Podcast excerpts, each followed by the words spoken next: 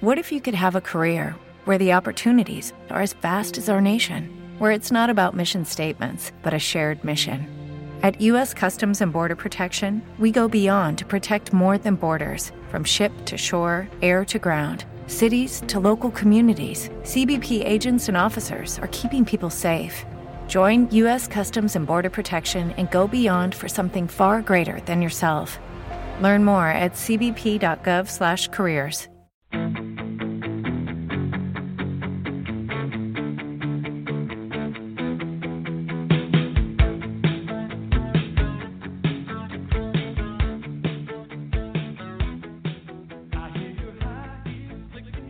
Good morning and welcome. Happy Hump Day.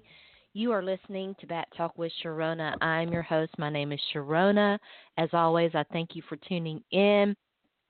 We are back. We are on a bi-weekly schedule for the time being. I'm very excited to welcome a new guest today. Ed Kracz is going to be joining me to give us another scouting report on DeMarco Murray and Daniel Kelly. We'll talk about the Philadelphia Eagles and their quarterback decision and a rather surprising and historic decision to start Carson Wentz. That will be in the last segment of the show. He'll be calling in at noon his time, 11 o'clock my time, to have that discussion. But first up, we're going to play our series, Chopping It Up with Matt, where I sit down with my good friend Matt Wood and we talk about a variety of topics. And last night we sat down to talk about what was a rather shocking thing to me, the closure of ITT Tech, the ITT Technical Institutes. I was not aware of all of the issues surrounding that institution. To me, it's a big story. It's a big thing. It's a big deal in education. And education is it's kind of a hot topic these days with a lot of discussion about the crushing student debt that so many experience and the breakdown of our educational institutes. So Matt and I sat down and we talked about that last night. But first, some housekeeping. I want to thank all of the guests who donated their time to come on this show. I want to send out an apology once again to Coach Daniel Sehorn and to my good friend Chels at Chels is Right on Twitter for the technical issues that we had last week. We have started recording via Skype, and Skype updated its application, and the recording application that we had been using updated as well, and Skype was experiencing some issues. If you use Blog Talk Radio, you're aware that the Skype interface with BTR is still not currently working because of that new update. And so because of those updates, we just ran into some technical issues with the audio, unfortunately, on those two interviews. But it was a great discussion. I hope to get Coach Daniel Sehorn back on the show. He's a great college football resource. You should follow him. We talked about college football polls and how ludicrous they are until about week 4 into the season. And as it turned out, when the games actually started, what a great weekend, by the way, right, of college football. When the games actually started, a lot of teams in that top 10, top 15 range struggled, and several of them lost. So there was quite a bit of shakeup in those polls this week. Well, hopefully we can get him back on, and we'll talk about that. Maybe we'll talk about that on Friday's show a little bit. I want to get Chels back on the show. She and I had a great discussion about Cam Newton and about Colin Kaepernick, and we started our discussion, which we're still going to have, regarding Nate Parker, the Birth of a Nation director, and a guy who has a very concerning past history with a rape allegation when he was in college, and how you know, how we talk about that and how we reconcile that with a project, with an artistic endeavor that is important. You know, the Nat Turner story is important, and so hopefully we can get Chels back on to talk about that. It's an important discussion. You know, certainly in light of what went down yesterday, if as I was watching my timeline with Ezekiel Elliott and the decision, it's not really surprising, the decision not to pursue charges against him, not to prosecute those charges against him. How we talk about these things, always important. And of course, you've got the situation with Fox News settling the Gretchen Carlson lawsuit, and there were some other settlements as well with some other employees. Those were not disclosed, at least not to my knowledge. We'll have to check on that. And some rather surprising news, Greta Van Susteren going off the air with her show, which was one of the few, in my opinion, one of the few good things that Fox News actually did. Probably a good. It sounded like she was going to leave anyway, which I think is a good decision by her. I'm sure that she'll land somewhere relatively soon. It sounds like there were details in her contract that's going to prevent her from doing anything in the immediate future. But I look forward to seeing where she lands and what happens with her program, with her shows. It's interesting, and I want to say one thing. I was watching my timeline while I was working, and it came across the timeline. Someone mentioned that the Fox News head, Roger Ailes, he received a buyout. I believe it was like $40 million, something like that. And the settlement to Gretchen Carlson was $20 million. And the point was made that, you know, even in situations like this, women get, you know, half the pay or whatever. And it's a good point, but I don't want people to undersell how significant this settlement is, because it is a significant settlement, not just in terms of monetary amount, which it is, but also in the fact that Fox News was forced to publicly apologize. That is practically, I mean, it's unprecedented. It's practically unheard of. Most times when you have a settlement of this magnitude, there's a lot of denial going on. You know, we didn't do anything wrong. This is a business decision.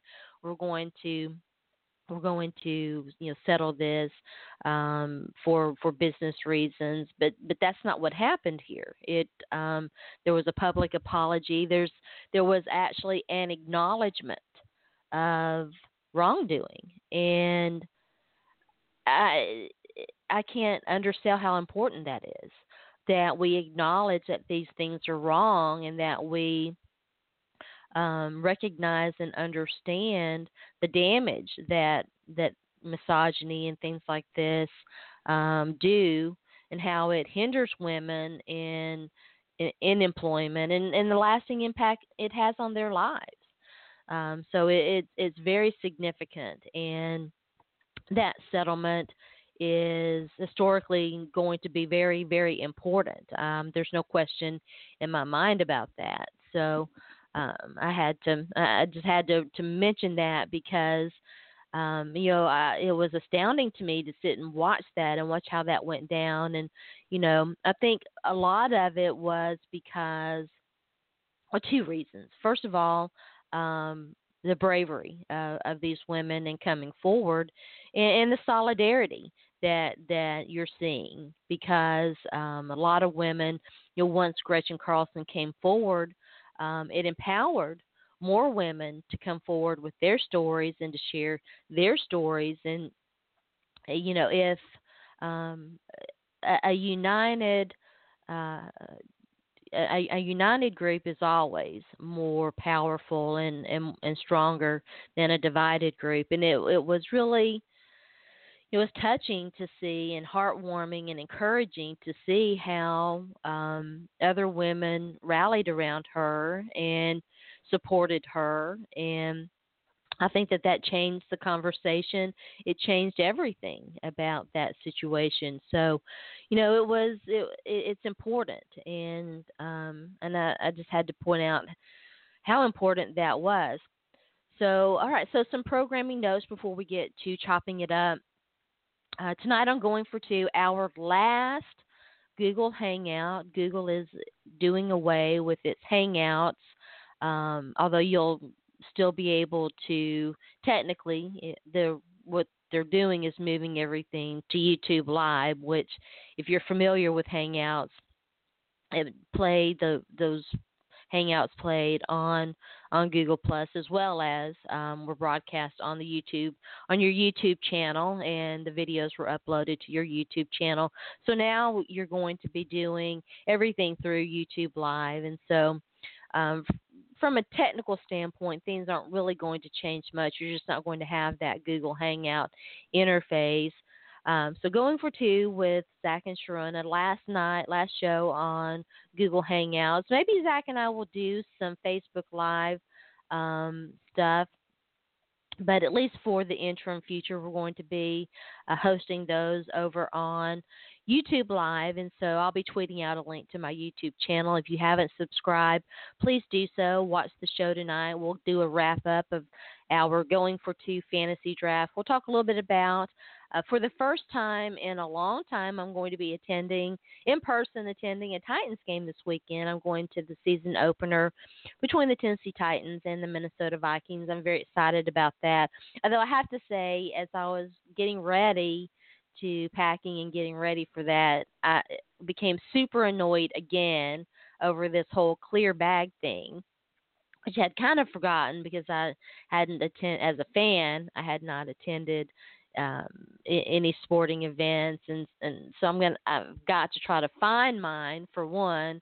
And then it's just the super annoying thing, and that's really kind of part of the reason why I quit doing that. The fan experience for me, it changed the fan experience for me because of having to carry this clear plastic bag and have your tampons and everything shining out there for all the world to see, and it doesn't hold enough, and it's just annoying. You know, it's just super annoying.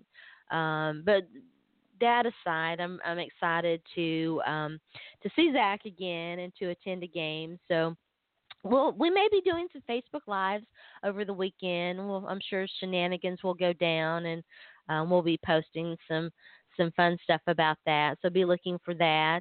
And tune in tonight, Going for Two with Zach and Sharona. And then tomorrow I'm going to sit down with my buddies, Ted, Todd, and Lee from Baseball, Beer, and Barbecue. That show airs every Saturday morning at 10 a.m. Eastern Time.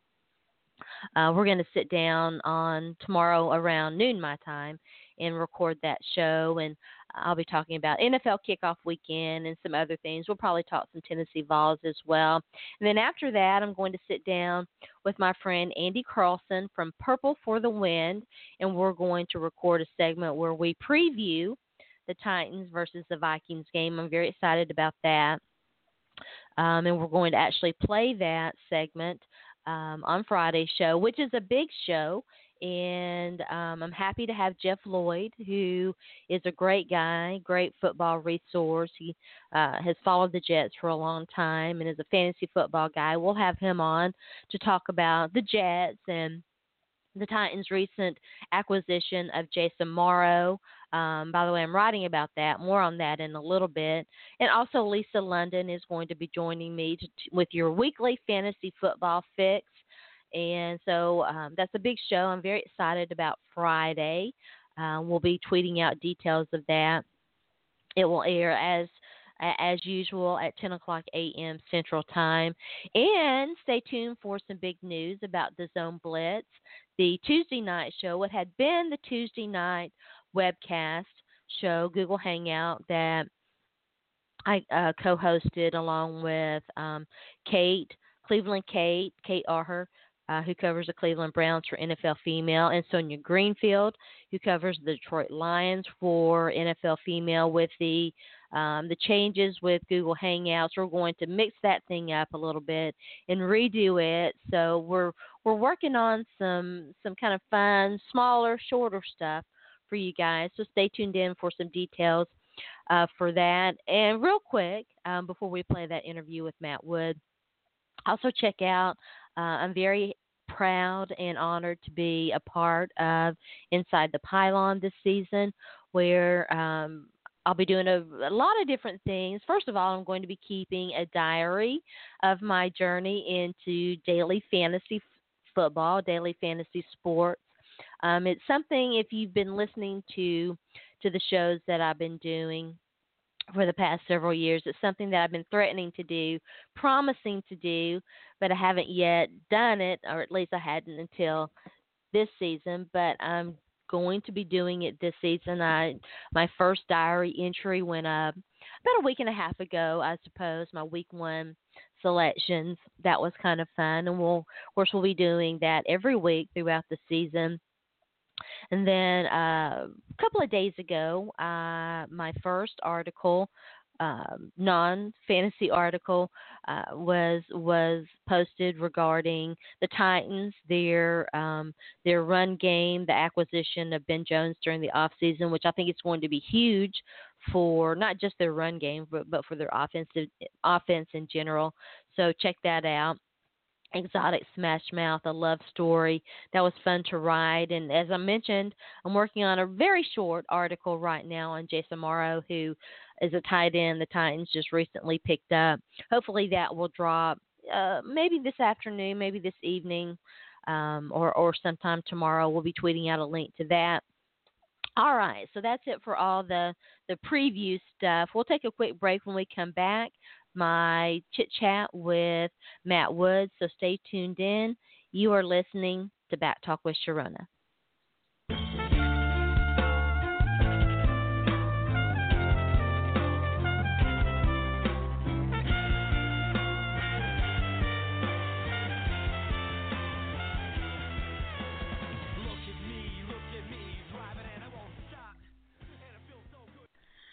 All right, welcome back to – now, Matt's going to have to help me count here. Are we on 5 or 6, Matt? Oh, I'm starting to lose count now. Yeah, me too. I think it's 5 or 6, yeah. Let's go with that. 5 or 6, yeah. Close enough. Ballpark, close enough. It's been a great series, chopping it up with Matt. And this week we're going to talk about Matt always is so great to tip me off about – some great stuff that's going on, and it had not come across my timeline, which I'm kind of surprised. What is kind of really big news, really, news that is going to affect secondary education and education in general, and it's going to be an interesting story, really, to watch. I didn't know that some of the background stuff was going on, but we'll go ahead and let Matt kind of introduce us to that. But it's the story about ITT Tech shutting down, and it sounds like there had been some shenanigans, and Matt actually went to school there. So we'll get a little bit of background from him about ITT Tech, and it sounds like they had what was at one time a good relationship with the GI Bill and the military. Well, so a little bit of background. I got out of the military. I didn't really, I had a skill from the military, but I didn't want to do that. I wanted to, I wanted to learn programming and do that, and that wasn't technically a job in the military at that time. I first called area colleges. Now, this was in Michigan, so I called Aquinas and Central Michigan and Grand Valley State and Michigan State. I called them all. And they were pretty much like, sorry, we don't at that time, we don't really offer what you're looking for non-traditional students. Essentially, their night programs were more for MBAs or master's programs than starting a bachelor's degree. So I had few options, and the only school in my area that offered programming was ITT Tech. And I go there, and I had to fill out one of them, what are they, Rexlers or something? I don't know. It's like 13 questions, and somehow I passed. Well, not somehow, but I passed their little their little gate, whatever gate that is, it's got to be pretty low. Because, I mean, it was really simple stuff. Okay. But, yeah, the GI Bill, it covers 36 months of education. Now, if you did it... 36 months. That's 3 years. Yeah, okay. So the hypothetical was if you took college regularly, how you usually do, it should pay for your full degree. Okay. And that was only tuition. It didn't cover books, but they did. Now this is the post 9/11 GI Bill, but they did send a monthly like stipend, like a rent check, you know. Type. I call it the rent check. Yeah. People pay their rent. Yeah. So I doubled up on classes the first few quarters, so I wouldn't have to go, you know, a full year on student loans. So my student loans are actually relatively small compared to the folks that are there now or who I graduated with. And my experience there was mostly positive. I learned my skill. There was a couple times some instructors seemed very light on the material. Mm-hmm. Like, I'm not sure they really knew what they were doing. But I did learn. I did have some great instructors that I still communicate with today that work in their field because they generally wanted to help foster a programming community. And obviously I got a great gig out of it. I kind of had to do it on my own. I didn't go through ITT Tech thing. But overall, generally positive experience. Now, a lot of folks weren't so lucky. There was definitely cracks in the foundation when I started going there. You're talking about with ITT? Yes. Okay. So like the first quarter, because it's 11-week quarters, and it's a week off between each quarter, is a bunch of introductory classes. I mean, and they start, like, they go middle, you know, and up. So it's a lot of remediation. And, I mean, I understand it to a point because, you know, it's not just kids, you know, 18 just getting out of high school. I mean, these are 40-year-old people trying to get new skills to, you know, enhance their spot in the workforce. So that was like a lot of remediation. So that, you know, I didn't really see anything. But the second quarter, we had this writing class, and I wrote the paper because I learned in seventh grade how to write a paper. And, you know, and I mean, these people obviously had to have as well. And by the way, these aren't like, maybe there were some 40-year-olds in there, but most of those folks were about my age, in their mid-20s. Okay. And I handed mine in, and the instructor wanted to use it as an example of how to write a paper. So I was like, sure. I mean, she changed the name and everything. Right. But then she showed examples of other people's writings, and it was just atrocious. And I'm not talking content. I'm talking about formatting. There would be people who ended sentences with 3 periods, all lowercase. There was one where someone did their – I mean, some of these papers are supposed to be pages long. They got their point across in a paragraph and things of that nature. I mean, and a lot of these students were criminal justice students. Now, I don't know if they need that to be a police officer or a paralegal. I'm not sure exactly what the criminal justice degree got. Obviously, something criminal justice. Right. You know, I'm like, oh, man, you guys are going to be writing a lot of stuff. You have to brush the stuff up on this stuff. And, oh, so there was that. And then seeing them the next quarter, you know, oh, yeah, I passed that class. And, you know, maybe they turned their stuff around and got it. But there were some people I'm like, how did you make it through to the next round? And there are allegations of people just being passed because, hey, if they fail, you know, that could stop funding and things. Yeah, I mean, I do wonder what kind of reporting system. This Washington Post article doesn't go into that great of detail about what it's a for-profit educational institute, mm-hmm. and you know we think of other you know, educational institutions, you know, like just throwing one out there, you know, University of Memphis and University of Tennessee and, you know, Ohio State and all of that. But, I mean, they have to turn a profit, too. I mean, Ohio State's not a real college. It's just it's a shithole in a shithole town. Yeah, well. By the way, I'm a Michigan fan, so I'm going to say that. That's so funny. But you know what I mean. I mean, it's not like these educational institutes aren't out here fundraising and raising money and doing this and doing that and, you know. Oh, yeah. I mean, and I'm not, you know, I mean, state schools, your traditional colleges, yeah, they, you know, you can be not for profit and turn a profit, you know. I mean, they have to make revenue and. Well, I mean, technically, although I think that might have actually, for a long, long time, the NFL is a quote unquote not for profit organization. I mean, yeah. The money's supposed to be funneled back into the. Right. Yeah. So, how many people were typically in your classes? So. Now, mind you, you know, people from different backgrounds and different walks of life, you know, maybe they start going there having the best intentions. Maybe they can't do it. Maybe something else gets in the way. So I saw a lot of people when I started, and there weren't very, very many people left when I graduated. I would say after about the third quarter, that's the big drop-off, because that's usually when you really start getting into meat and potatoes of your degree program.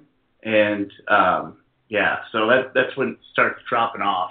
And there's, you know, conspiracy theories and stuff like, oh, it's after that. If you, you know, if you take those classes, then you have to actually pay back the money. If you do it before that, you know, you're fine, which I doubt is completely true. Right.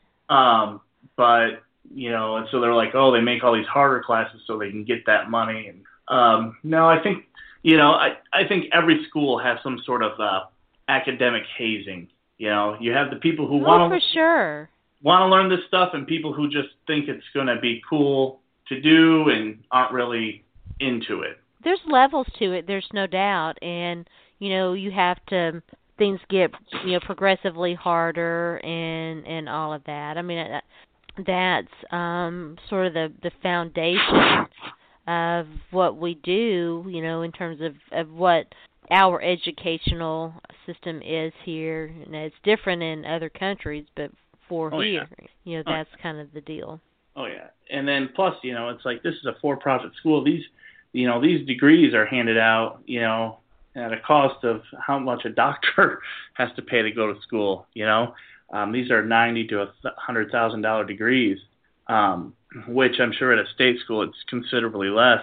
I mean, I don't know. You know, it's interesting how much state tuition has skyrocketed. And, you know, of course, now you've got programs, you know, here in Tennessee, the lottery kicks in and parents are able now to purchase, you know, kind of like a life insurance fund. You know, it's an educational fund, and certainly there are different states do those things different ways, but they're, you know, a degree anymore. Of course, there's a big debate right now regarding student loans and student loan debt, which is a very real thing. It's crushing a large number of people who have come saddled with it, and so it's an ongoing discussion right now. Oh yeah, I mean, you know, you have, you know, your parents telling you, hey, go to school.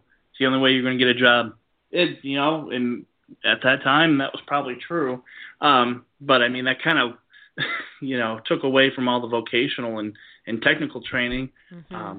I mean, you know, somebody doesn't want to be in, you know, a businessman or a salesperson or, you know, developer or anything. I mean, maybe they just want to fix cars. There's nothing wrong with that. You know, so they can go to community college and get those certifications and everything. And you can still make a lot of money. You know, you can be a carpenter and things. And I think, you know, like that kind of thinking is starting to come back around. Like, oh, hey, there's other jobs other than going to an office all day that I could still make a decent living doing. I definitely think that's coming around. And for a long, long time, I'll have to tell this story. for a long, long time, I thought that was the way to go to gear our. And I'm not sure that I've changed my mind, but I just haven't thought about it in a few years. But I thought that the way to go was to start, with a broad base, but then funnel kids more into specialized areas. So, with an internship included, like auto mechanics, like plumbing, like various other trades, because. I felt like our educational system was not adequately preparing kids for the real world. Yeah, and I remember, if I had it in high school, you probably had it in high school, because I think I was probably on the last lines of, previous generation type schooling, and you would have kids. What was it? They were actually freshmen. They were doing half day of high school, and then they would go to the vocational school. Yes. To trade their thing. Yes, that was definitely a thing. Yeah, and I don't want to say they completely got rid of that. I haven't obviously been to high school in 15 years, but I thought that was a good thing. But at the same time, when I was a teenager, what the hell do I know except everything, because I'm a teenager, right? And I'm going, oh man, throwing their life away. They could go to college and get this awesome high paying job. I guess we all drank the Kool-Aid, but obviously look how much welders pay and plumbers. Heck, if something goes kaput in your house, you're looking at electricians. You're looking at those invoices going, geez, what is it costing? Electricians, HVACs, and, what difference is it to, and I hate to say that it's all a racket, but in a way, it is, and, getting into how bloated these colleges and higher educational institutions have become, in terms of administration and all of that. Oh yeah. And the money involved, and you know what they say, power corrupts. Absolutely, and there's definitely a lot of graft, I think, involved in this. But when you think about, which one is better, a 4-year liberal arts degree where all you can do basically is, blog or say, would you like fries with that? Or a specialized degree where you can fix, plumbing or electrical, and people will pay you to do that. They're not paying. Ask any blogger out here. The writing, journalism and writing it's a tough business. Oh, yeah. That's, it's like, that kind of depends on the individual. It's like what is best, but you saw it, with the recession.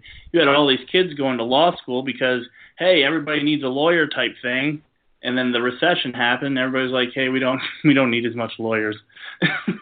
Well, the legal field has definitely undergone a lot of changes. Excuse me, and. There's a glut of lawyers. There was already a glut of lawyers in the state of Tennessee when they accredited 2 more law schools, which was absolutely ridiculous. But again, it's all a racket. Yeah. I can't really speak to everybody's education and how they come out and things. And at least with ITT Tech, one of their selling points, and I want to say 2 things here. One of their selling points is, we'll help you find a job. Right. It depends. If whatever the bare minimum was to meet that requirement without saying false advertising, that was probably what they did. They kind of help you write a resume and they say, hey, there's a job fair coming up. And it depends on the location and things like that. And sometimes overall, they're not very good at getting you jobs. An instructor may go like, "Hey guys, I think you're all cool or, you know, really talented or whatever, so give me your resumes, I'll hand them out to some folks. But that's the instructor taking it upon themselves to help their students. You know, it's interesting. I was, and I'm looking at the article right now, I just hadn't given it any thought, but, you know, there were, according to the Washington Post, there were more than 8,000 employees of this institution. There were around 35,000 students, and they had 137 campuses, you know, across the United States. And that's a lot of displacement in terms of employees and, you know, students and resources. Yeah. Yeah, I mean, I really feel bad for the students there, in the sense of, hey, you know, this place obviously is the place that can fit my need for what I want to do and how it fits my schedule, and all that jazz. And, you know, they may know the risk they're taking in terms of like their student loan debt, or may not, but they want to better themselves. They want to try to provide a better future for either themselves or their family. And, you know, you kind of get, you know, let's say you're like 2.5 years in, you're trying to get your bachelor's. Now it's like, hey, we're closed. Sorry. You know, you have to try to find a place for those credits. And it even says right there in the fine print in their commercials, credits are unlikely to transfer. I mean, you're sitting there going, well, shoot, now I have to kind of try to find something else that's similar to this. You know, hopefully University of Phoenix has it, or DeVry, or what are the other ones? Because they're obviously going to that school because they need that type of flexibility. Right. Yeah, it's really sad, and I was curious as to what kind of transferability there was. I'm talking with Matt Wood, by the way. This is our weekly segment, Chopping It Up, and tonight we're talking about, we're playing this, obviously, for the Wednesday podcast. We're talking about the shutdown of ITT Tech and what that means for our educational institutions and for, unfortunately, for the students who are involved there. It sounded like, you know, speaking of Graf, and it sounded like they had been under investigation. If I knew that, I had forgotten it. The U.S. Department of Education said that they put them on, basically on probation, you know, last year, because they were unable to account for money, and their accreditation was in jeopardy because of some shenanigans that they that the government felt like they were, you know, they were doing. But I mean, do you feel like, this is an unfair question, but in terms of the quality of your education, and I know that you're a guy who's going to educate yourself, but in terms of the quality of your education, how did you feel about it? For the most part, positive.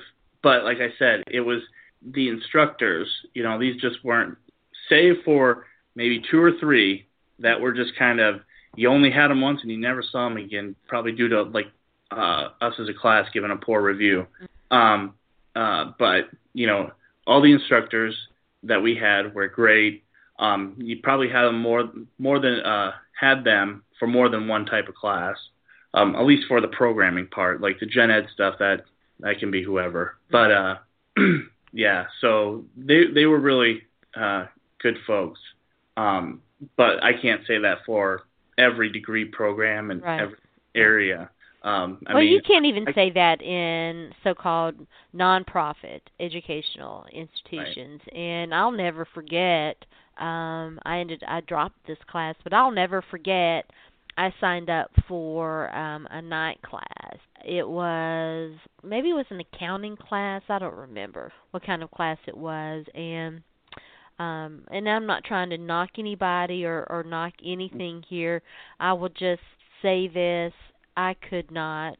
It was someone who was not a native of this country, and I could not understand it. Mm-hmm. The communication barrier was insurmountable, and I wasn't going to be able to learn anything because I couldn't. And so I ended up dropping the class, and then I had another You know, that was one instance that comes to mind. And then another instance, you know, that comes to mind was just simply a class where the instructor was terrible. Mm-hmm. And I ended up having to, I believe it was a chemistry class, some sort of science class. And now my father was a chemist and actually taught it. Mm-hmm. I ended up having to retake that class because it was so, the instructor was so poor that then when I retook it, I aced it. I got an A in the class, and I was always a good student. I think I got a D in it, and that was the first bad grade I had ever gotten, and I cried, like, for days. I cried, you know, but I waited too long. You know, I was proud, and I thought, I can do this, you know, this isn't, and so I waited too long to drop it, and it was just a situation where I had to stick it out, and, you know, and I ended up retaking it, and that was fine, but, you know, there's, you're only as good as the instructional environment. Yeah. The two instances, the guys there, I don't know. I don't know how they got the job. Maybe they interview well. I don't know. Yeah.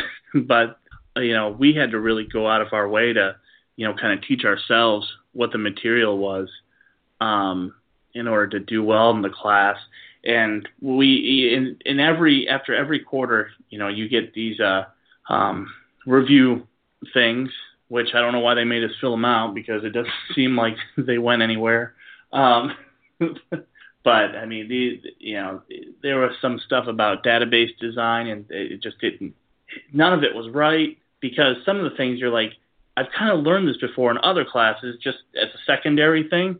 And I'm like, this just doesn't seem right. This seems way off, and so yeah, those were like the two instances, but everything else, the instructors, you know, really kind of went out of their way for some of us. There was one instructor for one programming class where the dude would not help. I was like, hey, yeah, I'm having trouble understanding this. He's like, well, just put a debugger on it and step through. I'm like, yeah, I don't know what the hell you're.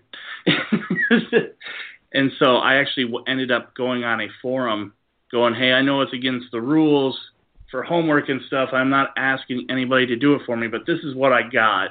I know it's wrong. Where am I going wrong? And one of the people in that forum, you know, really broke it down, made me understand and everything. And I got it.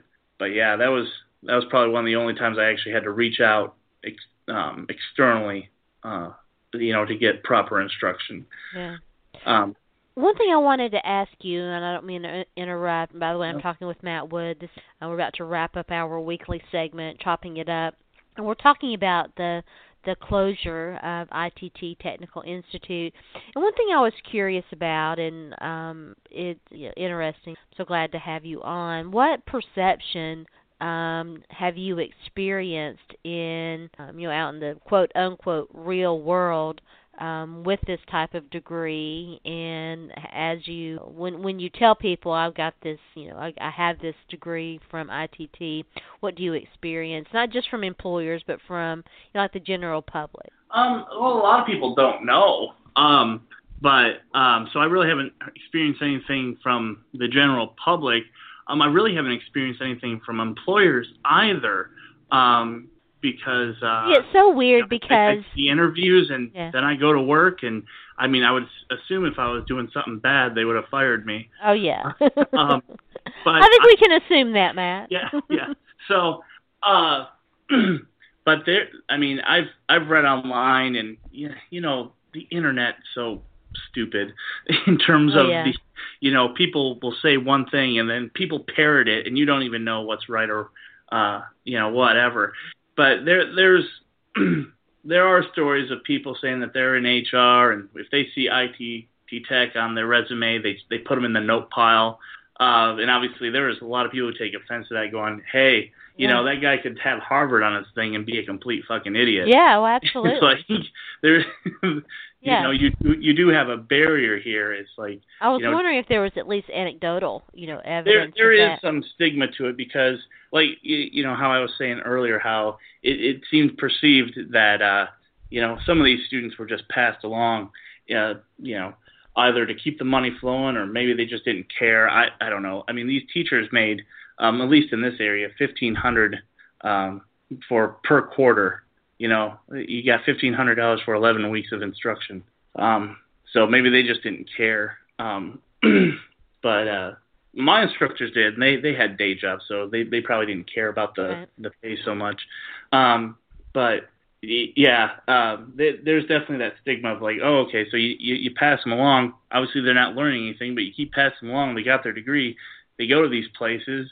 You know, maybe they interview and get hired on, and within a week they find out, hey, they're an idiot, okay? And maybe the same place just keeps going back to the same well, and, you know, eventually they go, oh, man, everybody from ITT Tech sucks. I don't know. I've never experienced it yet. I hope I never have to. You know, it's just kind of a weird concept because, and I'm not saying this is good, but it's definitely a thing, you know, in that when you do go to what is commonly referred to as like a football mill, like, you know, Tennessee or, you know, Ohio State, like you mentioned, or any of the other schools with, you know, Kentucky with their basketball program or what have you, you know, kind of because fans kind of self-identify like that, if that makes any sense. And so, you know, it's like it's almost well, it is kind of a networking, and so I just wondered how that was when you went to, you know, an institution like that. Do you maintain contact with anybody that you went to school with? Oh yeah. The people I graduated with, we're still great friends. Oh, that's awesome. We helped each other out and things like that. We still come to each other for advice in terms of our things, and we all have jobs. Well, as far as I know, they're good paying. I don't know. But yeah, everybody that I graduate with, I'm pretty much still in contact with, and we pretty much talk on pretty much we speak daily. I shouldn't say speak, but like chat and stuff, right. Google Hangouts and everything. I mean, today, the past week and a half, because there was articles here and there about, hey, maybe IT Tech is closing. Who knows? This is happening. So we've been kind of discussing it, and you know, there's definitely, you know, the consensus is fuck ITT Tech, which I can agree. I mean, you know, you did predatory practices, and you know, you can be pissed off about that, and obviously those students that are currently there could possibly have their loans forgiven, especially even if they graduated within 120 days of the school closing. But obviously we graduated a few years ago, so obviously we will not be privy to such benefits. And you have to think about this too, you know, is like, you know, that school shuts down, those loans are forgiven by the government, but you know, it's like those loans come from taxpayer money. And while, you know, it may be considered the right thing to do to forgive those loans, because it wasn't anything in their control. They didn't like rise up and overthrow the CEO of the college and demand the school shut down, you know? But you gotta think, I mean, you know, it was saying over $500 million annually ITT Tech received in taxpayer money. Crazy. And they said, like, hey, you know, the first email I got from ITT Tech, and I don't know, I think it's because I'm an alumni, so I get all their news. And they're like, hey, we're no longer accepting new students next quarter. So whoever's currently enrolled will still be able to go to school, but we're not taking any new students. Right. And then came the report of all the instructors getting paid on their off week, because they get paid like every 2 weeks, I guess. So on their off week, apparently everybody got paid plus a little extra in terms of their PTO or anything that they had. And I was like, well, they don't pay that out for nothing. and then today, obviously, the hammer got big hammer. Very interesting stuff. Matt, it's always such a pleasure. Tell everybody out there where they can find you. And we'll have to find something, you know, we still haven't circled back around. There's an interesting thing about 538 that I'd kind of like to discuss. We'll find something to talk about next week. Oh, yeah. I'm always game. So where can everybody find you out there? Yeah, they can find me on Twitter at Woodstock W00DSTOK.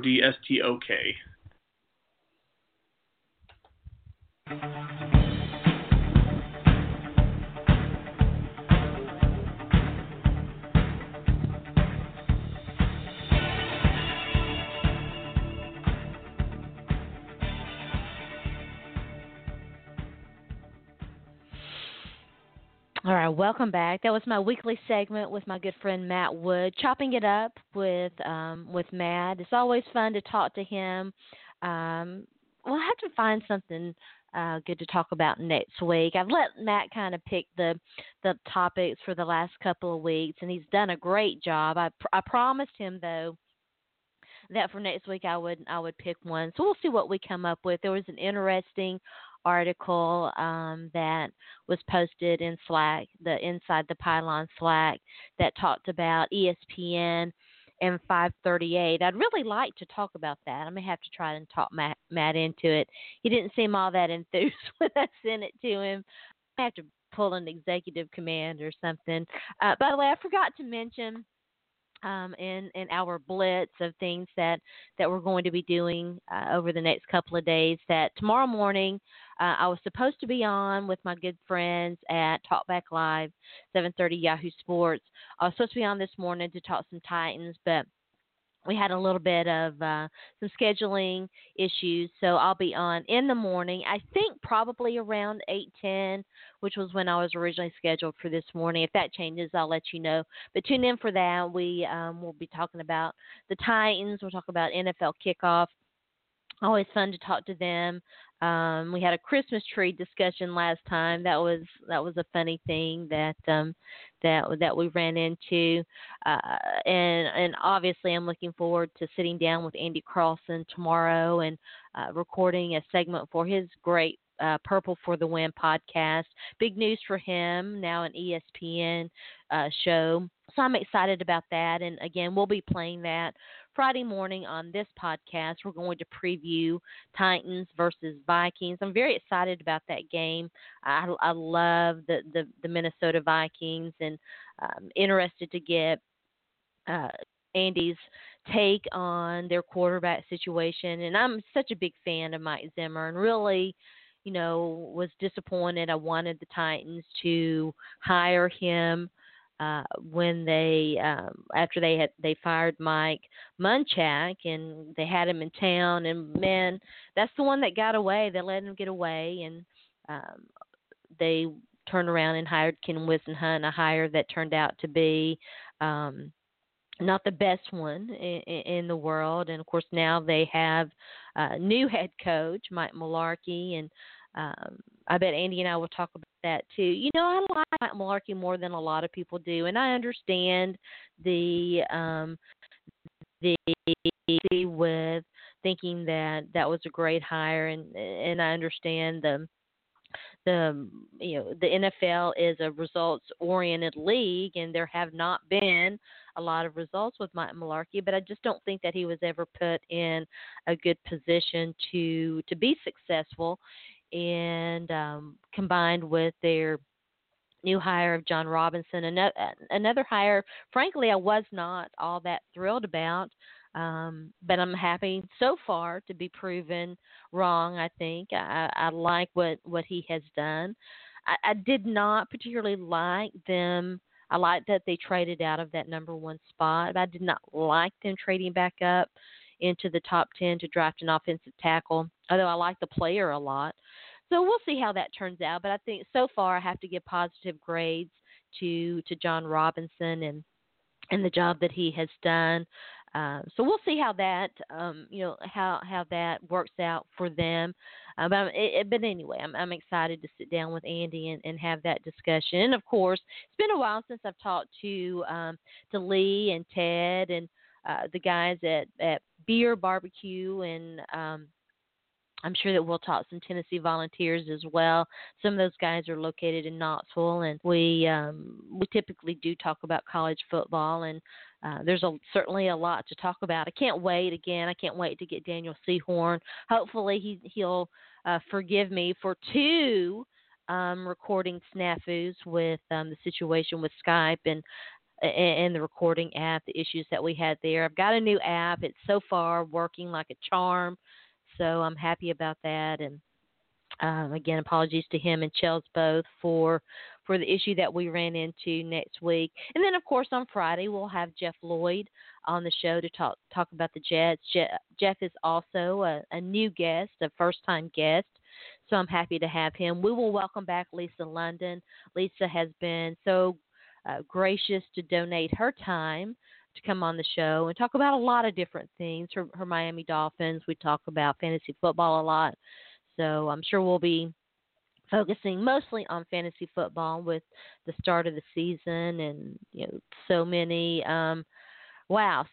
things, changes going on. So I'm looking forward to that. And then again, we'll replay that podcast segment with Andy Carlson on that show as well.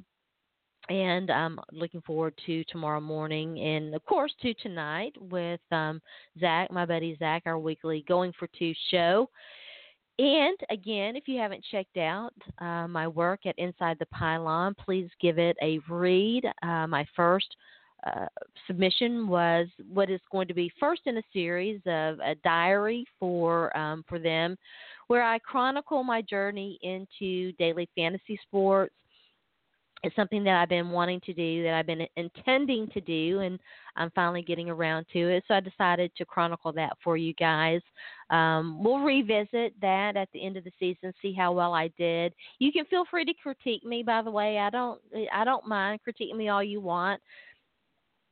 I say it with my chest. I post my fantasy teams. I'm pretty open about the decisions that I make in terms of fantasy football. So, you know, if you have any thoughts about it, you can hit me up out there in Twitter sphere at Sports by Sharona. And if you want to be a guest on the show, hit me up at Sports by Sharona out there on Twitter. Always happy to welcome new guests to talk about different teams and different topics. Kind of a regular staple. We talk about fantasy football every week here. We haven't gotten into betting on this show in a while. That's when I was writing for NGSC Sports. That was something that I covered every week, talked about betting lines and what have you. We may have to add a segment about that every week where we talk about lines. And for you degenerate gamblers out there, we can't leave you out. So we'll see if we can incorporate that. Right now we're on a bi-weekly schedule. Wednesday is typically the one safe bet in terms of catching us live on the air. This week we're doing a Friday show. We're going to mix in some Saturday shows for you people out there who work during the week and it's difficult for you to come on or listen to the show during the day. So we'll be doing some Saturday shows as well. In our next and final segment, we're going to be welcoming Ed Kracz, who covers the Philadelphia Eagles for the local news there. I'm so happy to welcome him to the show. We've been chatting about doing this, and I'm thankful that we were able to make it happen. We'll talk about DeMarco Murray, get a scouting report on DeMarco Murray and Daniel Kelly, talk about the Eagles offseason, their trades, the quarterback decision, which is historical. Ed's written about that, so happy to get his thoughts on that. And I want to ask him, you know, about the run game expectations and also, you know, what to look for from their wide receiving core for Jordan Matthews, who I've drafted in a couple of leagues. I took him over the weekend. And, of course, the Titans trading Dorial Green-Beckham. I finally got it right, Dorial Green-Beckham to the Eagles, and how he's doing. He sent me a video. We tweeted that out onto our Twitter timeline if you want to check that out. So we'll get his thoughts on that and more here in a few minutes. And again, we are redoing our Tuesday night webcast for NFL Female. You can catch my work there as well, by the way. And we're going to be going to a shorter format.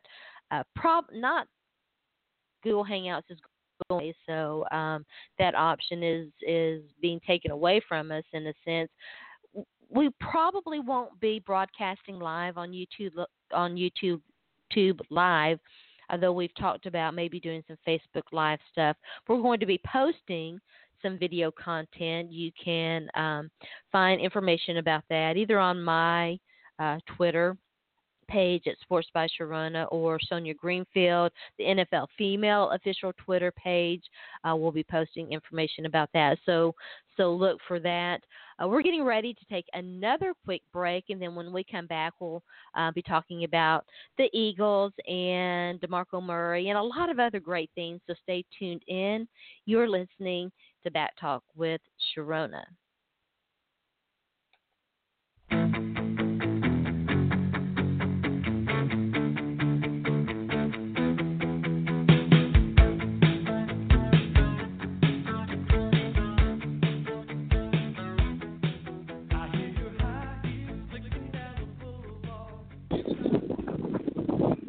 All right, welcome back. You're listening to Back Talk with Sharona. I'm your host. My name is Sharona, and we're joined now by Ed Kracz. I hope I said his last name correctly. He can correct me if I'm wrong.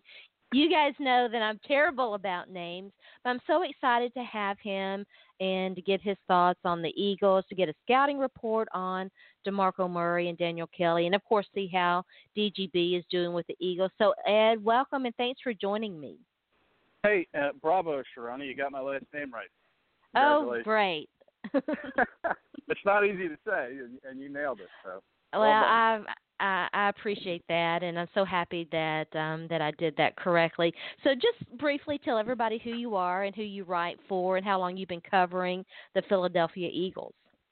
Well, this is my sixth year on the beat with Philadelphia Eagles. I work for a company called Coffins Media. We're actually a chain of several newspapers in the Philadelphia area, three of them in the Philly area, and then there's a few out in Pittsburgh and stuff. But this is my sixth year, so I saw kind of the last 2 years of the Andy Reid disaster, yeah, and then the 3 years of Chip Kelly, and now here we are again with another head coach, Doug Peterson.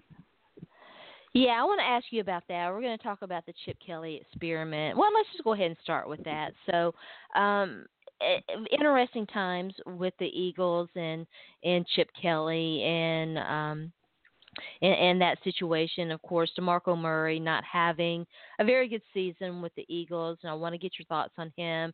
But I want to ask you as part of that, and I know that because I follow Philly sports and have really followed Philly sports since the days when they picked up a former Titan by the name of Javon Curse. But, you know, it's DeMarco Murray not having a great season, and there was some indication. Of course, he was unhappy, but there was a lot of dissension, allegedly, in the locker room over Chip Kelly and his methods and how that was going down. What are your thoughts on that? Well, yeah, it's all true.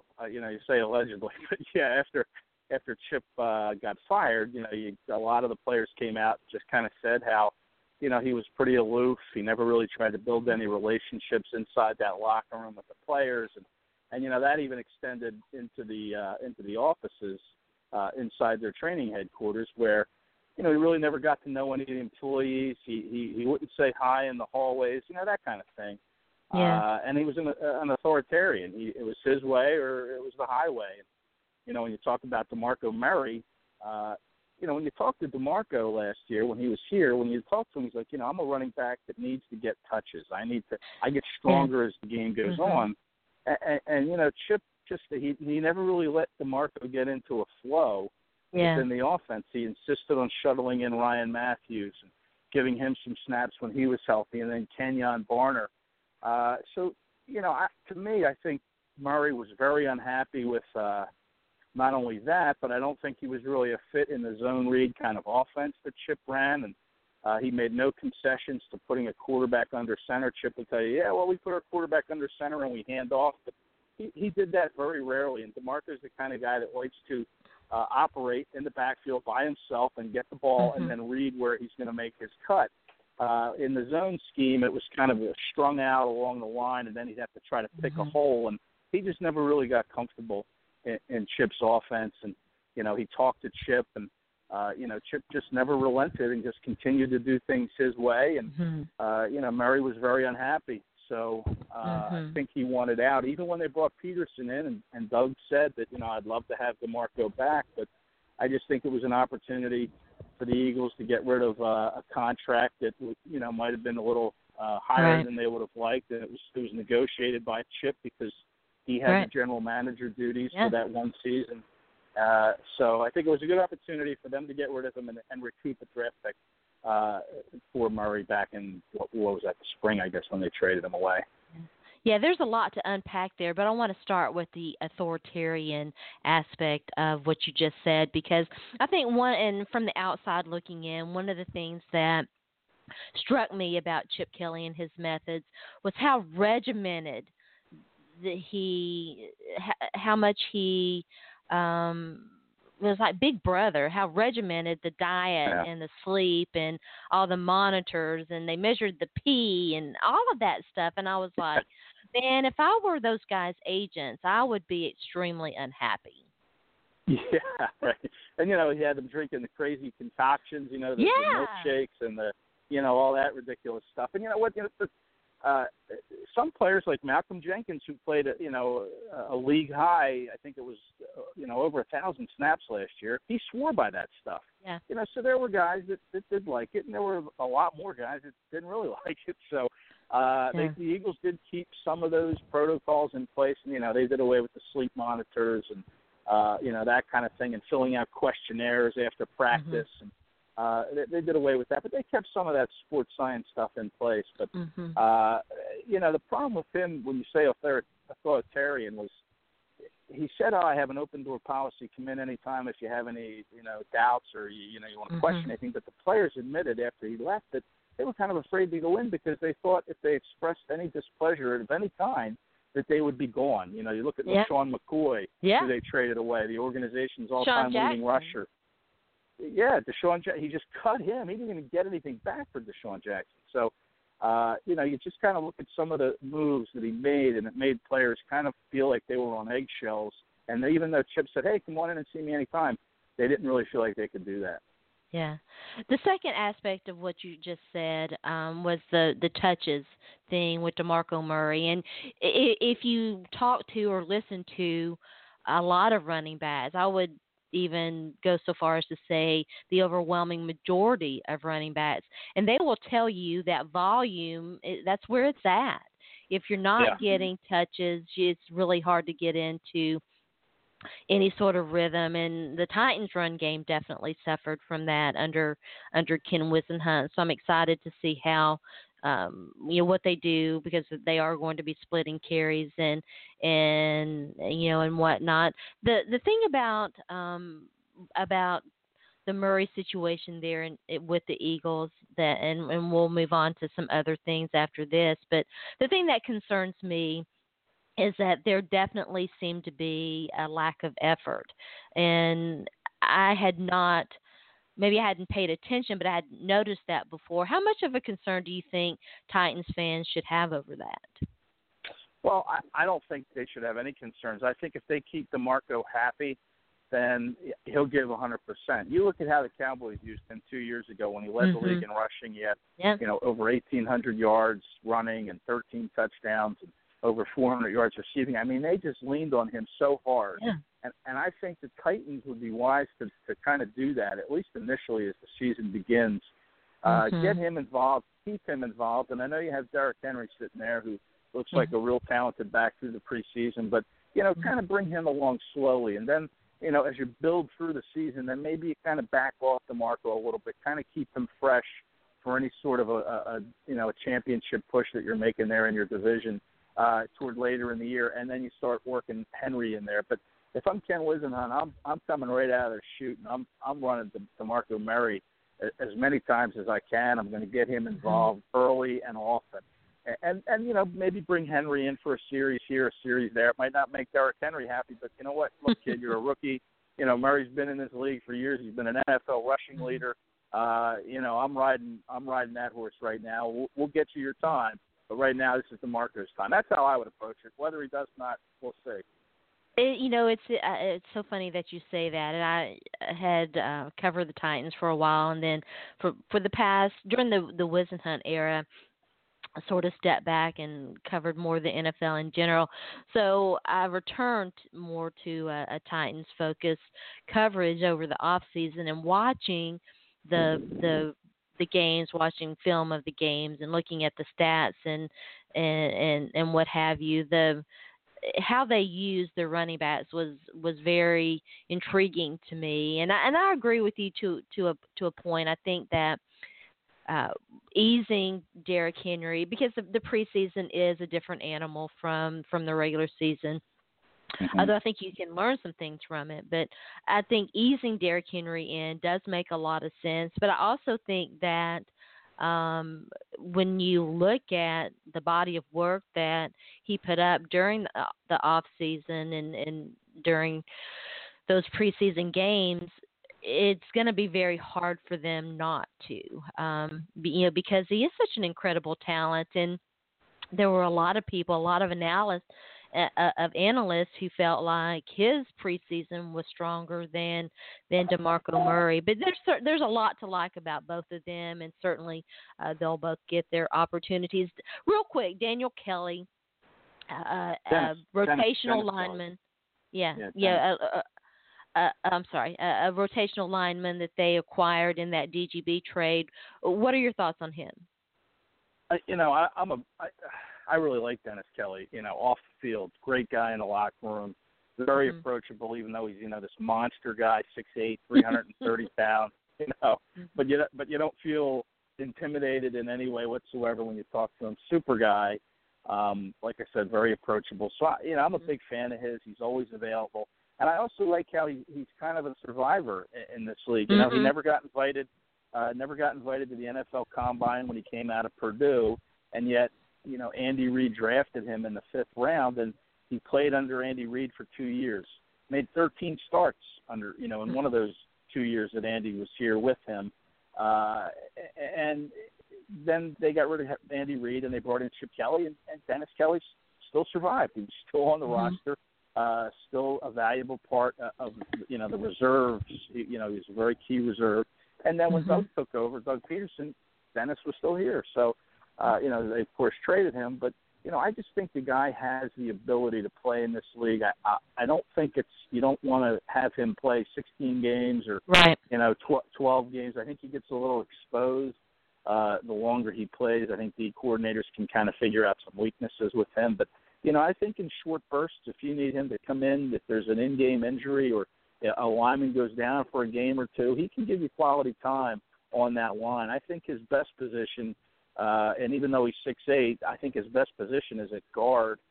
Some people will say that's way too big for a guard, but I think he plays pretty well in tight spaces.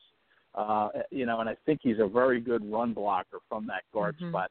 I think where he kind of falls down a little bit is when they put him at tackle, when he has to get his feet moving and deal with some edge rushers. He gets a little exposed on the outside. But, again, I think he's a guy that has been in this league for – I think this is 5 years now, maybe going on his 6th, because he can play and because he can give, give a team valuable minutes or even a couple games here and there if called upon and be successful.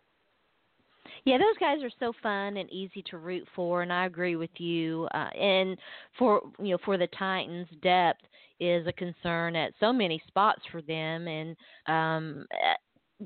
people love DGB and the intangibles and that big P word, the potential. And we'll talk about him in a minute. But I know a lot of people did not like that trade. I liked the trade. Listen, DGB was in danger of being cut because he, had shown a lackadaisical, approach to some things, and conditioning being one of them, and route running being the other, and those are two pretty important things, for a young player in general, and for a wide receiver in particular, and they just had numbers, at the position, and They wanted to send a message to Justin Hunter, and he got released as well. So it's better to get something out of nothing. And so, you know, I liked that trade. And speaking of which, this is a great way to segue into the Eagles offseason and all of their trades, and get your take on how would you rate those, and how effective do you think that's going to be? Well, you know, I joke around all the time. That, you know, I hope Howie Roseman, the GM here, has the unlimited minutes plan on his whoever his cell provider is, because he really burns up the lines. I think I saw a stat today tweeted out by a colleague of mine who writes now for ESPN.com, who said that according to Stats and Info, whatever that is, Howie Roseman, or the Eagles, I should say, in general, have made 35 trades since the 2010 season, which is more than double anybody else. So, you know, nobody really does blockbusters even like Howie. You know, you look at, you know, what he was able to do this past Saturday when he sent Sam Bradford, your starting quarterback, the week before the season begins, and he ships his starting quarterback to Minnesota, but in exchange for a number one pick next year and a conditional fourth-round pick that can get as high as a number two if the Vikings win the Super Bowl. I don't think that'll happen. But, you know, that's a pick that in 2018 could even be a third-round pick if the Vikings get to the NFC Championship game this year. So to be able to get something like that for Sam Bradford, who's been in this league now since 2010 and has never had a winning season. It's crazy. It's nuts. I mean, you know, even the players in the locker room were saying, like everybody's asking them, like, well, how do you change quarterbacks of the week to go before the season and expect to be successful? And they're like, well, I don't know. I've never done it before, and I don't know anybody that has. So, yeah, it's definitely uncharted waters. I mean, that was the big deal. But, you know, Bradford was a lame duck quarterback here. He was going to be here for 1 year. He was signed to a lot of money, $36 million over 2 years this year and next year. So, really, it saves them money against their salary cap. It gives them a number one pick back, which they had sent away to Cleveland to move up in the draft and get Carson Wentz. So, you know, it's a blockbuster for sure. And then, you know, I think, you know, when you see him trading Dennis Kelly to the Titans for Dorial Green-Beckham and then sending DeMarco Murray to the Titans, I mean, this guy just wheels and deals. Yeah.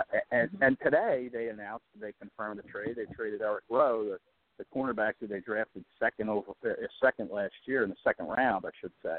They traded him to the New England Patriots for a fourth-round pick. So, I mean, you know, the grass really never grows under his feet. That's for sure. You better rent your place there in Philly if you're an Eagle player, right? Exactly right. Right. You don't want to buy here in Philadelphia with Howie Roseman in charge. That's a fact. Yeah.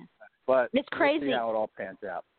Yeah, I mean, I think it's you shouldn't rate these things really immediately, although we media people do, because that's what we do.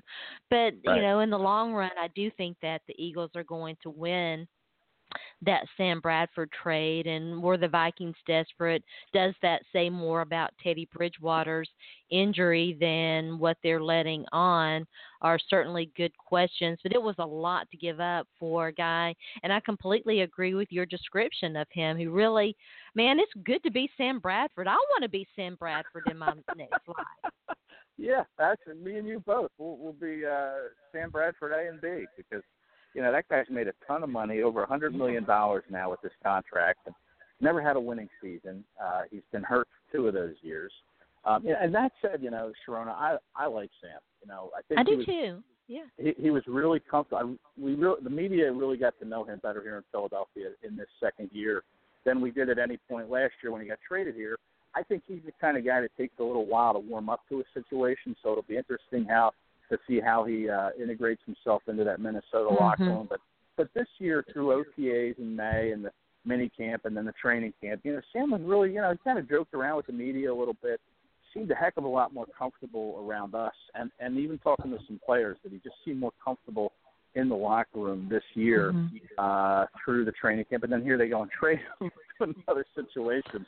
Plus it's hard. You know, yeah, it's hard, but, you know, I don't feel sorry for him because he's made a lot of money, right? Well, I know that, but, you know, and certainly money is, you know, it is what it is, but he's also taken a lot of grief, and, you know, and it's hard not to not to let those things bother you. No matter how much money you're being paid, you're still human after all. And, here he is about to learn a new offense. And Norv Turner, I'm sure he's done it before. He can do it again. We'll scale things down and ease him in. I'm sure that I'll be talking tomorrow with Andy Carlson about who's going to start. I expect Sean Hill's going to start that first game against the Titans. If he struggles greatly, they may pull him and stick Sam Bradford in. But, you want to get him comfortable and get him familiar with the system before you really throw him to the dogs. And so for that reason, I think that it will be Sean Hill. But, that's kind of the nature of the beast, I suppose. And, for a quarterback, learning multiple systems is, in a way, it's kind of typical these days when you see all the change that's going on, in the NFL and all of that. But let's talk about your quarterback situation. Carson Wentz, explains to our listeners the historical context in what the Eagles are doing. Well, I kind of wrote about this earlier in the week. Yes, you did. Yes. Yeah. What they're doing is they're Carson Wentz is going to be only the second rookie quarterback in the Eagles organization to start a season-opening game. And the last time, the first person to do it was all the way back in 1939 when Davy O'Brien did it. And there's an award named after Davy O'Brien, even though he struggled, back in 1939 in his rookie season. He threw 6 touchdowns to, I think it was 17 interceptions. So, the Eagles are really stepping out of their comfort zone by starting a rookie in the season opener. At least historically speaking. Now, it's been done through the league, of course. We've seen it. Yeah. It seems to be happening more and more recently. Of course, Marcus Mariota, right in your backyard there, he did it last year. And, Jameis Winston did it in Tampa, and Andrew Luck did it. Robert Griffin III, who, interestingly enough, will be here in Philadelphia Sunday. Well, we're going to see Dak Prescott do it. Yeah, and that's right. Dak Prescott, who was a fourth-round pick. Yeah. And they're the only two that are going to start out of this draft class this year, Carson Wentz and Dak Prescott, and really Dak is starting because of an injury to Romo. Right. And, of course, Carson started because of that crazy trade of Sam Bradford.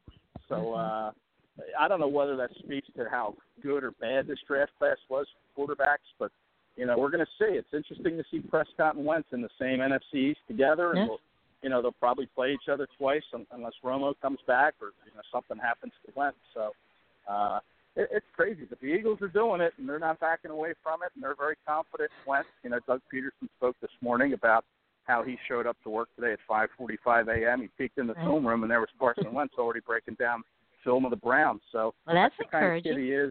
Yeah, he's a very bright kid. Never got a everybody says he never got a B in high school or college. 4.0 student his whole life. Very smart kid, picks things up quickly, which is all well and good, but. The speed of the game in the NFL is going to be kind of an eye-opener for him, and I think it might take him some time to adjust to at least that. I was shocked by the decision. How shocked were you in light of all the injury reports and concerns with him? Well, I think he was – they said they held him out of the preseason finale because he broke 2 ribs in the preseason opener back on August 11th, and they didn't want him to play in the final game 3 weeks later against the Jets because they said his rib wasn't one of the 2 ribs wasn't 100% healed. But I believe that he was healed. I think that the Eagles and Vikings had already opened up negotiations toward this deal of Bradford because Teddy Bridgewater got hurt on Tuesday going into that preseason finale. So I think the Eagles kind of wanted to protect Wentz. He's fully healthy. That won't be an issue. But, yeah, it was still a surprise on one hand. But on the other hand, if you look at their other option, Chase Daniel, I think that would have gone over kind of like a lead balloon in the locker room because and Chase is a great guy, but everybody knows that he's a backup and he's a backup for a reason. He's been in the league since 2009. He's made 2 starts. He's thrown 80 passes. The players know that stuff. So, here your players are disappointed Bradford's gone, and now you're going to throw Chase Daniel in there? I mean, they probably would have came out as flat as a pancake on Sunday. So here You named Wentz your starter. There's some juice that they send through the locker room. There's an electricity that will be in the crowd on Sunday against the Browns. And, you know, whether Wentz is ready or not, we're going to find out. But I think the Eagles had to make that move and start him on Sunday. Yeah. I want to ask you about the wideouts and the running games, but before we get there, how real is the concern about the offensive line with the suspension of Lane Johnson? What are your thoughts on him? And it was interesting looking at, as I was preparing for this show, I'm always intrigued by brother duos in the NFL, and I had forgotten about Jason Kelce, who, of course, is the brother of a rather good tight end in the league. Yeah, Travis Kelce in Kansas City. Is his brother, and you know, Jason Kelce has been the center on this team. You know, he started from the day one that he was drafted back in, I guess it was 2011. He came in the fifth round out of Cincinnati, and you know, he had to adjust the center. He went to college as a linebacker, but you know, he's kind of the guy that makes that line go. He's the anchor in the middle. He's the one that makes the protection calls, and you know, him and Carson are going to have to be on the same page with their protection calls against the Browns, but. You mentioned Lane Johnson. It's kind of weird that, you know, this information about him failing a drug test leaked out back, you know, almost a month ago. And, you know, Lane has been very open and talked to every reporter. He loves to talk to the reporters. And he said that he sent his B sample out and hasn't had word from the NFL if that B sample's been tested. So he's going to play on Sunday. He's going to line up at right tackle. You know, in the off season, he became the highest paid right tackle in the league with a monster contract. So, you know, he's good. He's got talent. But how long they can count on him for is still up in the air because it's really strange how the league hasn't ruled on this suspension yet. I mean, he's facing a 10-game suspension. Yeah, very odd. And even Lane kind of hinted earlier in the week that even if a suspension comes down in the next few days or next week, there's a chance he could appeal, and then that buys him another 3 or 4 weeks. So now you're looking into October. He's still your starting right tackle. Meanwhile, the kid that they drafted in the third round, this kid Isaac Seumalo out of Oregon State, they like him. He's kind of developing, learning how to play the line. And then if Lane does get suspended, and I say if, you know, a few weeks ago I would have said when, but we just don't know now. But if or when Lane Johnson gets suspended, Seumalo can plug in at left guard. They can move their left guard, Alan Barber, out to the right tackle spot where Lane plays. It's not your best offensive line because Lane's not in there, but it's a very serviceable offensive line. And, of course, that's going to be important to keep Carson Wentz upright and healthy as this 16-game season unfolds. Yeah, that's a great point. And talking about the NFL drug policy and all of that is way beyond the scope of what we can do because I know you're going to have to go. And I do want to ask you, because we talk about fantasy football, I want to ask you about the wide receivers and the running backs. But you make a great point, and I certainly hope that when the renegotiations come up and when the drug policy is looked at again, that there will be provisions for timely resolution of these things, because not only does it impact the player individually, but it impacts the team so greatly, you know, not knowing here they are preparing for week one and they don't even know, you know, they certainly, in my opinion, cannot suspend Lane Johnson right now again. And that game is upcoming like that. That would, to me, would be like the worst thing. You know what I'm saying? Yeah, it would seem pretty unfair. Yeah, I agree with you. I mean, this should have been resolved. I agree. They need quicker resolutions. I mean, this should have been resolved weeks ago when it first came out. Not now. Here we are on the brink of the season starting, because now at any point when that suspension comes down, it's going to be, you know, all of a sudden you're going to have to readjust. And, you know, I think there's a bunch of things they have to revisit. I think the marijuana issue and the suspensions regarding that, you know, it's legal now in a few states. And, you know, there's some things they need to address in the next collective bargaining agreement. Absolutely. Real quick, the wide receivers, DGB, you were so kind to send me that video. How is he looking? Sounds like he's going to be it certainly sounds like there's some discussion he might not make the roster, but give us your scouting report on him. Sure. You know, it's you know, me and some other, colleagues that cover the team, we talk about all the time. You know, you say you like the trade, getting Kelly for DGB, who may have been cut.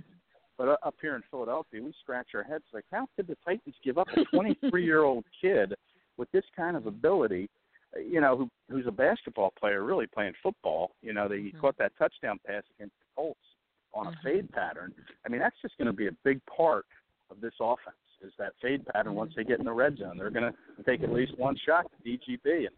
And I think the Eagles are not trying to overwhelm him with too much information because, like you said, he's got the history of being lackadaisical.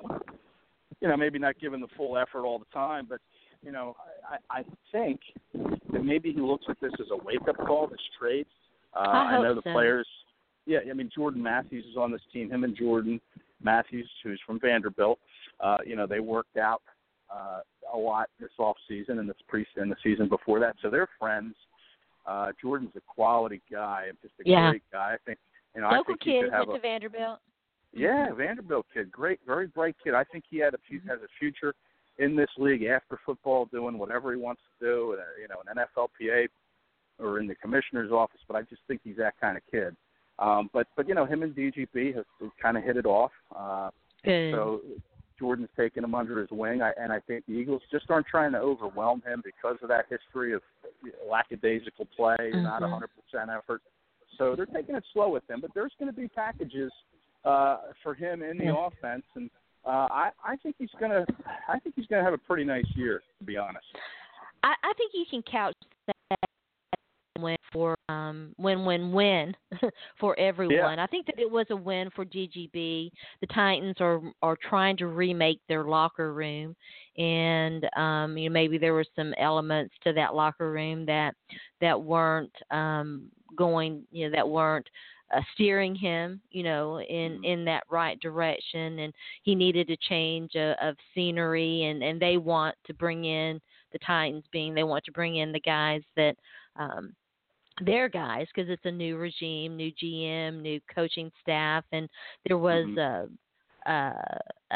certainly a strong indication that DGB wasn't always on the same page with Mike Mularkey, who had issued him some very clear directives, and he still turned up to training camp out of shape and under condition. So, it can be, I think, a good thing for everyone involved. I'm glad to hear that. Hopefully, you know, he will get straightened out. I love Jordan Matthews. Great to hear that. Zach Ertz, is he going to be a big part of that offense? Yeah, I think that's the plan.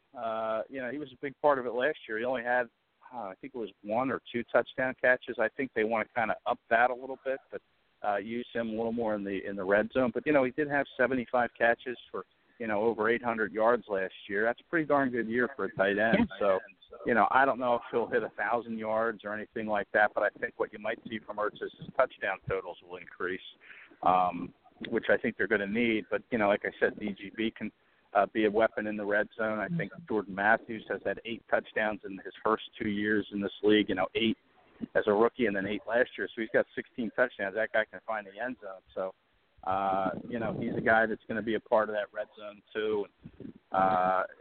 You know, and then you look at the running backs, you know, you talk about fantasy football. Darren Sproles, I think, would be a great pickup for somebody. He's going to be I've got him all over the place. That's why I was just getting ready to ask you because, and before we turn there, I want just real quick, Brent Selleck, is he going to have a role in this offense, or is he just the blocking guy?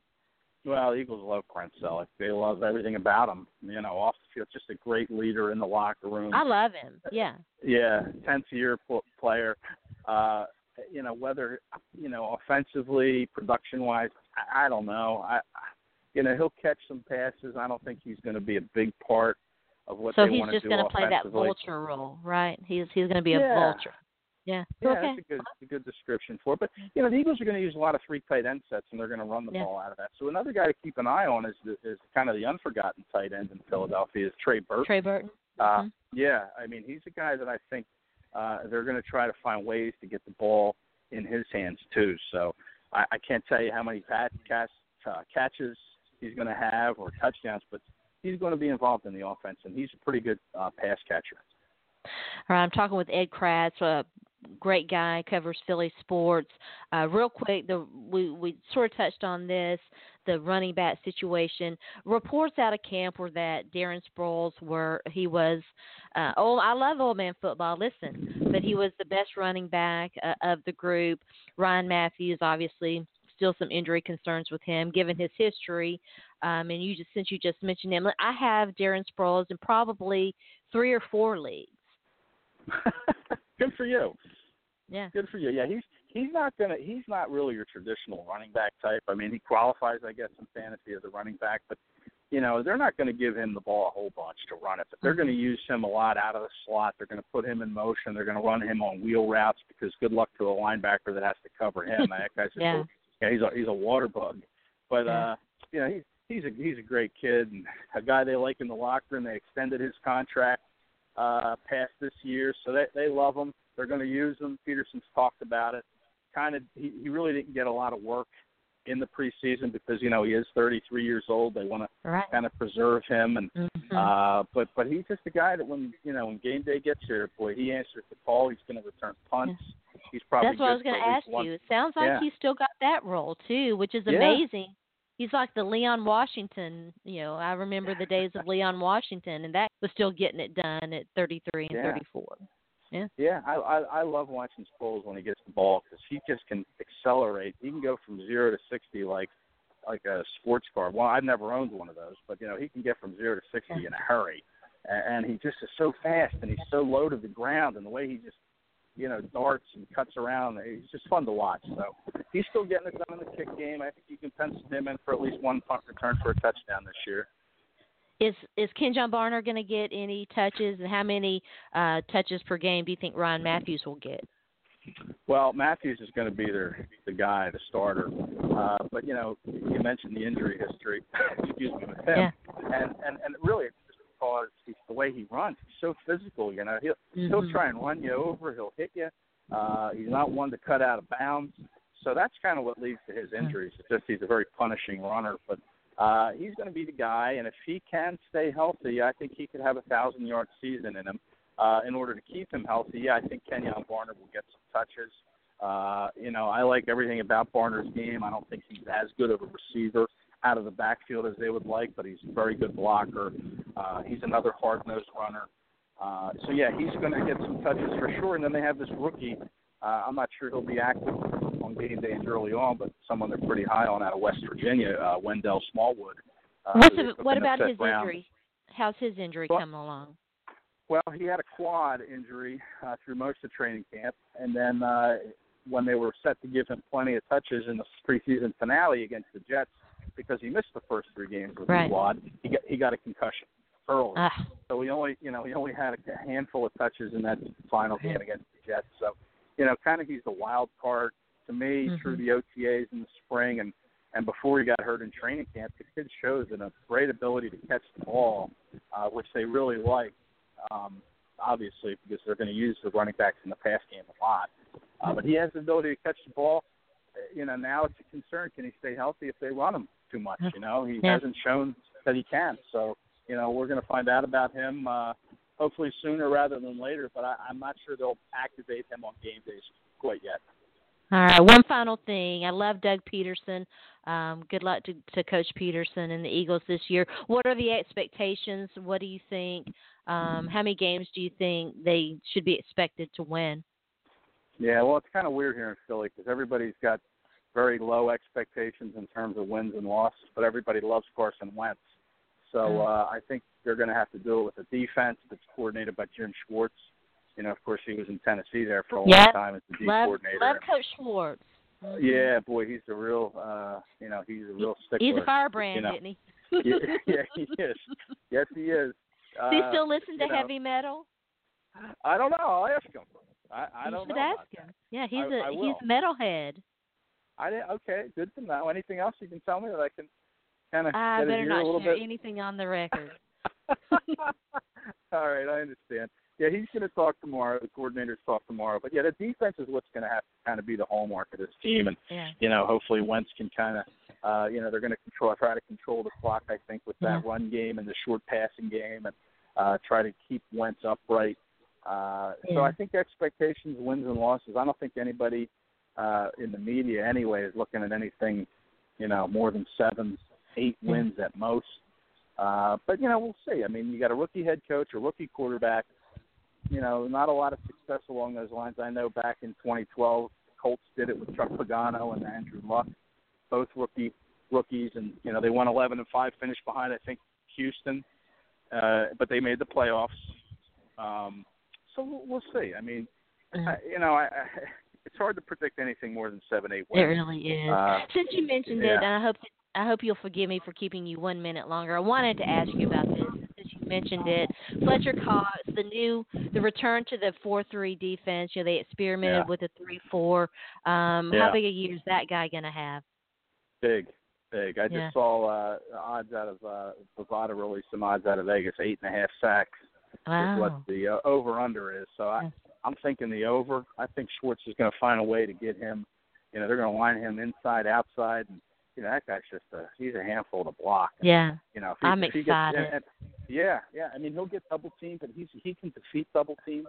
And if he doesn't, then that's going to open it up for someone like Benny Logan, who's kind of an unheralded guy on that defensive line. And, you know, of course, you have your pass-rushing ends and Connor Barwin, who's been doing this a long time. And, Brandon Graham and Vinnie Curry. I think they're going to get after the quarterback, and Schwartz is going to find a way to have this team probably in the top 3 to 5 in the league in sacks by the end of the year. And Cox is going to be a huge part of that.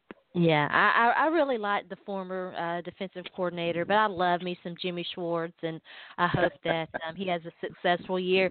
And it was such a pleasure. I kept you too long. Tell everybody out there where they can find your work and find you, especially on social media. Well, my Twitter account is at KRACZE. KRACZE is my Twitter handle. And if you want to check the Eagles, just, you know, we have a bunch of different websites, but the easiest to remember is the www.theintel.com. And then you can, you know, hit /sports/Eagles, and it'll show you all the Eagles stuff. So awesome. We'll tweet all those out, all those links out. Thanks again. Have a great day. My pleasure, Sharona. Thank you. All right. That was Ed Kracz, who covers Philly sports. Great chatting with him. I'm excited to see what Jim Schwartz does. Very underrated guy here with Tennessee. Great defensive coordinator. Of course, had the rather unsuccessful stint with overall, I think his Detroit Lions years. I mean, he certainly brought them back to life and had a year or two of winning seasons. But it's going to be, I think, fun to watch that defense.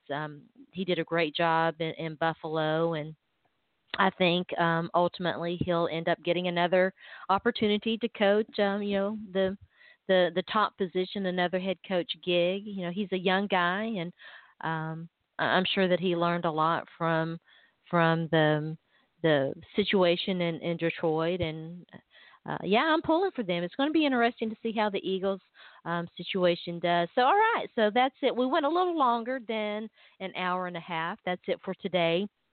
You have been listening to Back Talk with Sharona.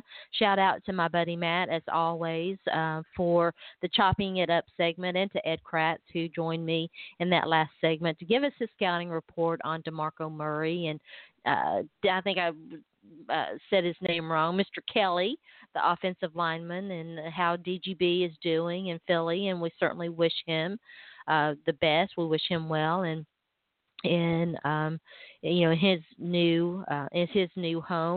And to you, our listeners, thank you for listening. We will be back on Friday, as we mentioned, with that big super show. I'll be sitting down tomorrow and recording that podcast with my buddies at Beer, Barbecue, and Football, and also with Andy Carlson at Purple for the Win. We'll be previewing the upcoming Titans-Vikings matchup, and how that I'm very curious to get his thoughts on the trade, too, with Sam Bradford and the situation with Teddy Bridgewater and how these two teams are going to match up.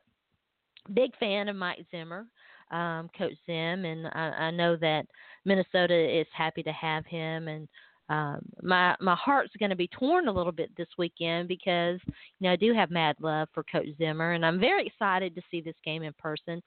So I'm looking forward to that chat. And, of course, with my buddies at 7:30 Yahoo Sports in the morning, Talk Back Live, talking about the Titans and the NFL. Tonight, Going for Two. Tune into that, 8 p.m. Eastern time, our last show via Google Hangout, and we'll pour one out for Google Hangouts and talk about our fantasy draft this past weekend, which was a lot of fun. I get a ton of grief for drafting Titans players, but, you know, listen, no regrets. I do not care. It's kind of exciting. You know, it's been a few years since you've been able to really draft any Titans players, besides, of course, my main man, Delaney Walker, my fantasy boo, Delaney Walker, who is always such a pleasure to watch. And so we'll be talking about that and a lot more stuff. So tune in to that, 8 o'clock p.m. And then, of course, on Friday, again, Andy Carlson and Lisa London and Jeff Lloyd joining me, and we'll replay that Purple for the Win segment. That's it for today. Thank you for listening. I hope that you have a great, great Monday, and we'll be back again on Friday, 10 o'clock a.m. Central Time, with another episode of Back Talk with Sharona. You can follow me on Twitter at Sports by Sharona, and if you want to be a guest on the show, hey, hit me up. Beyond the horizon of the place we live.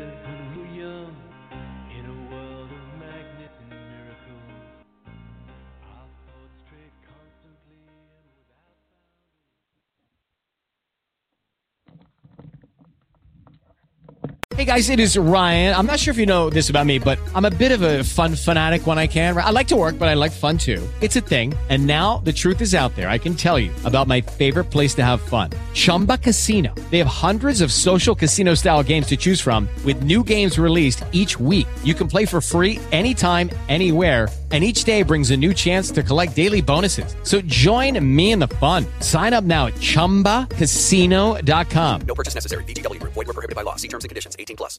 Lucky Land Casino. Asking people, what's the weirdest place you've gotten lucky? Lucky? In line at the deli, I guess? Aha, in my dentist's office.